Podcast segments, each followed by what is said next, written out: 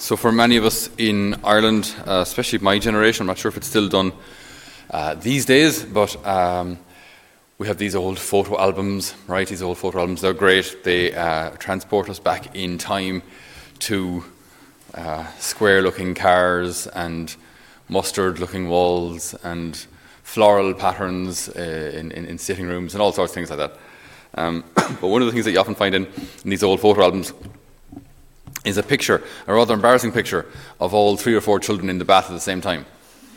It's awful. I can't. comes out of major feasts or Christmas or whatever the photo album gets passed around. Oh, look at you all in the bath. And um, it's just very, always very funny. You know, you've got the little little girl somewhere going, "I'm going to marry." This is playing with the rubber duckies. You know, I'm going to marry you. No, I'm going to marry you. And then you've got the, the lad in the back holding the duck underwater. See how long you can hold your breath. um, but just these, um, yeah, these, just these, these, funny pictures, I say, of all the kids in the bath. And what's just so beautiful about it, any of you have nieces or nephews, uh, or, well, not children in your case, uh, but nieces or nephews, uh, you just see how at that age, right, how they see everything purely. There's just no problem to have three or four people in a bath, and it's grand. It's grand because the heart is so pure. Sin hasn't entered yet.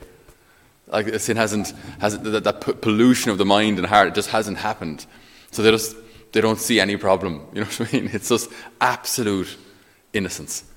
Well, maybe absolute not, but uh, but innocence. You know, just innocence and purity. Uh, it's such such a beautiful thing. Uh, this is what Adam and Eve had before the fall. They were in each other's company. They were naked, but they felt no shame because there was no sin. There was no lust. There was no kind of inordinate desire for pleasure. It was just that, that this is the person, and they see me and I see them. And I, eh, if, when I see the other person, it makes me thank God. It makes me rejoice in, in, in the beauty of this creation. Just like seeing the beauty of a, of a sunset or, or a spectacular tree or plant or ocean, cliff, Grand Canyon, whatever it is, you see something beautiful, you go, wow, that's really, that's really amazing, and it, makes, it should make us think of, of God. So, in seeing the other person, seeing that even the, the, the nudity, the body of the other person, it made them glorify God. There was no sin. It's, it's, this is so hard for us to understand or even imagine today because the, the, human body, and especially like the kind of a seductive presentation of the human body, is used to sell practically everything. So you associate the desire or the anticipation of the fulfillment of that desire with the, the body. And nine times out of ten, it's the female body. I've never seen anything advertised using the naked leg of a man. Has never happened. You know, some man revealing this hairy kneecap. It's not used to sell anything. Uh, whereas a woman's body is used to practically sell everything, uh, from cars to toothpaste, yogurt, whatever, clothes, obviously. Uh, so the, the body then is this, this, kind of desire, this, this, this, this pleasure, this um, maybe even guilty pleasure uh, associated with seeing that body, associated then with, with the product. I want that body, I want that product. And so we, we see this all day, every day. Well, for those who watch TV or those who yeah, spend time on the internet, uh, you see this all the time, all the time. And so it's very difficult for us to imagine what it must have been like before, before the fall.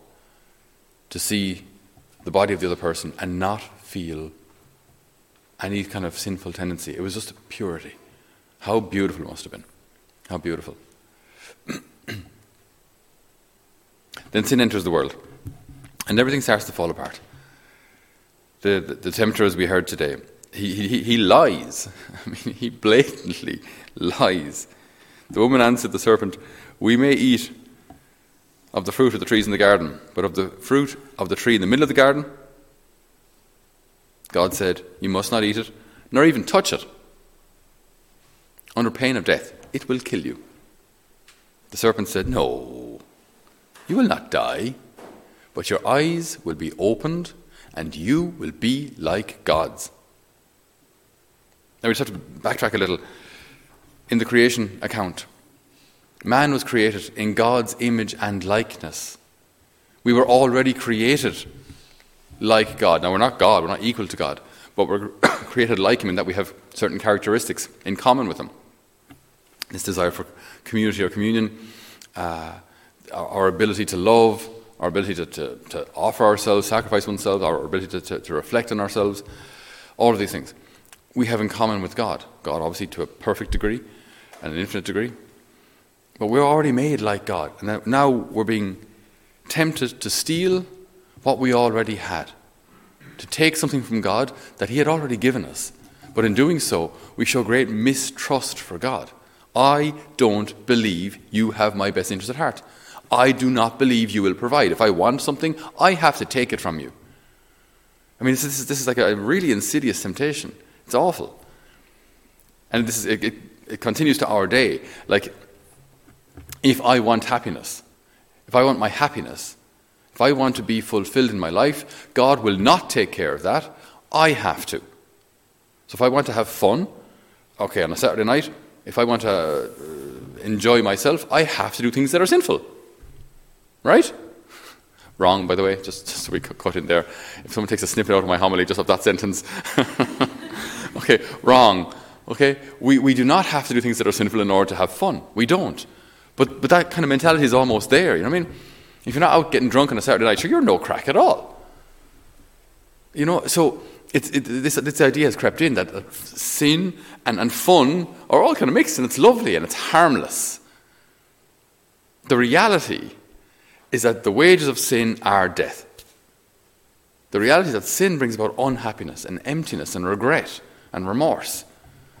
But look, we've no other way. Let's, uh, maybe just, we just need to do more of that, and then it'll eventually fill the hole. It'll eventually fill that void.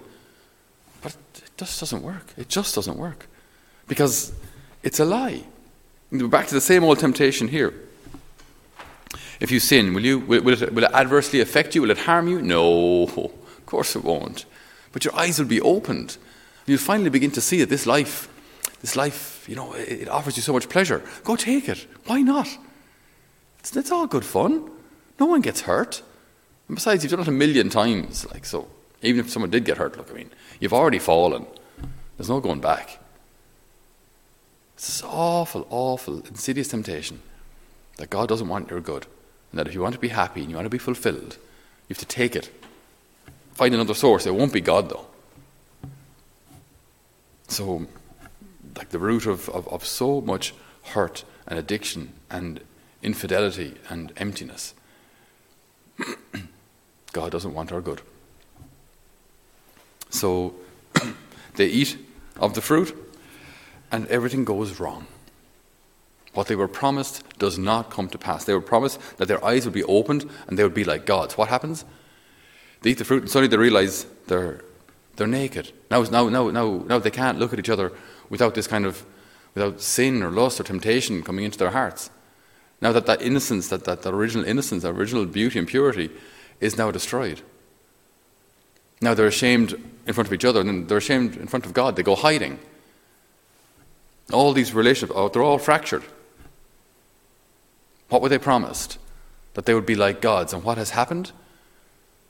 Well, they now have to go work and till the soil and experience death and illness and then see their own sons, Cain and Abel, one killing the other, Cain killing Abel. What were they promised? That their, that their eyes would be opened and that they would be like gods. That is not what was delivered. They discovered emptiness, loss, and pain. And I don't think it has changed much. In, in my life, in our lives, our battles are still similar, hopefully to not quite a catastrophic degree, uh, but the temptation is still the same. Do I believe that God is my loving Father and that He will provide for my needs? Do I believe it? And do I believe it enough to actually wait? Because it may be, yes, I, I agree that God is good, that God is, is, is Father, that He's faithful, that He's provider, but I've been waiting a whole month, two months, three months, three years for this thing, and it hasn't happened yet. So maybe I have to go get it myself. Now, just a little uh, side note. We're not saying that we have to sit back in our laurels and do nothing and just wait for God to drop everything on our, on our laps. I mean, if I want to pass an exam, I can pray. Yes, it's also helpful to study.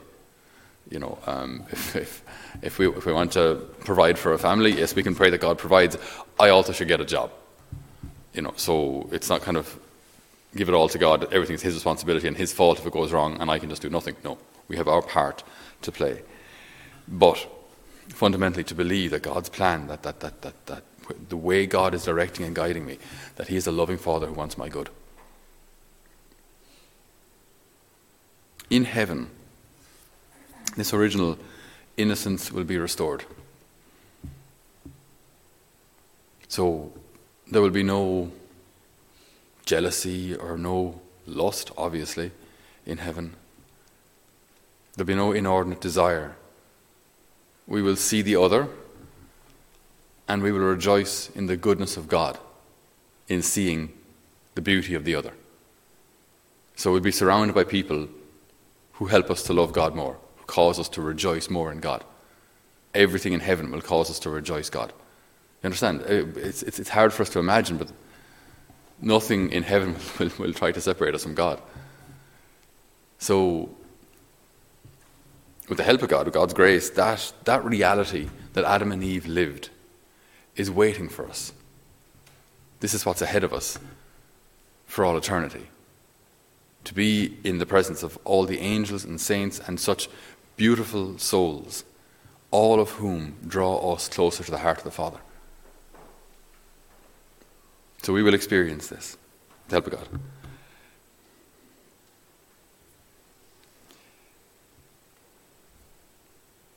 We ask the Lord today to purify our hearts.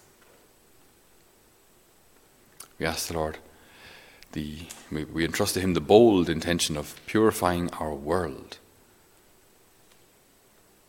removing from it all which, which degrades the human person, all which turns the, the human person or the human body into something that's used for commercial purposes, turns it into a thing.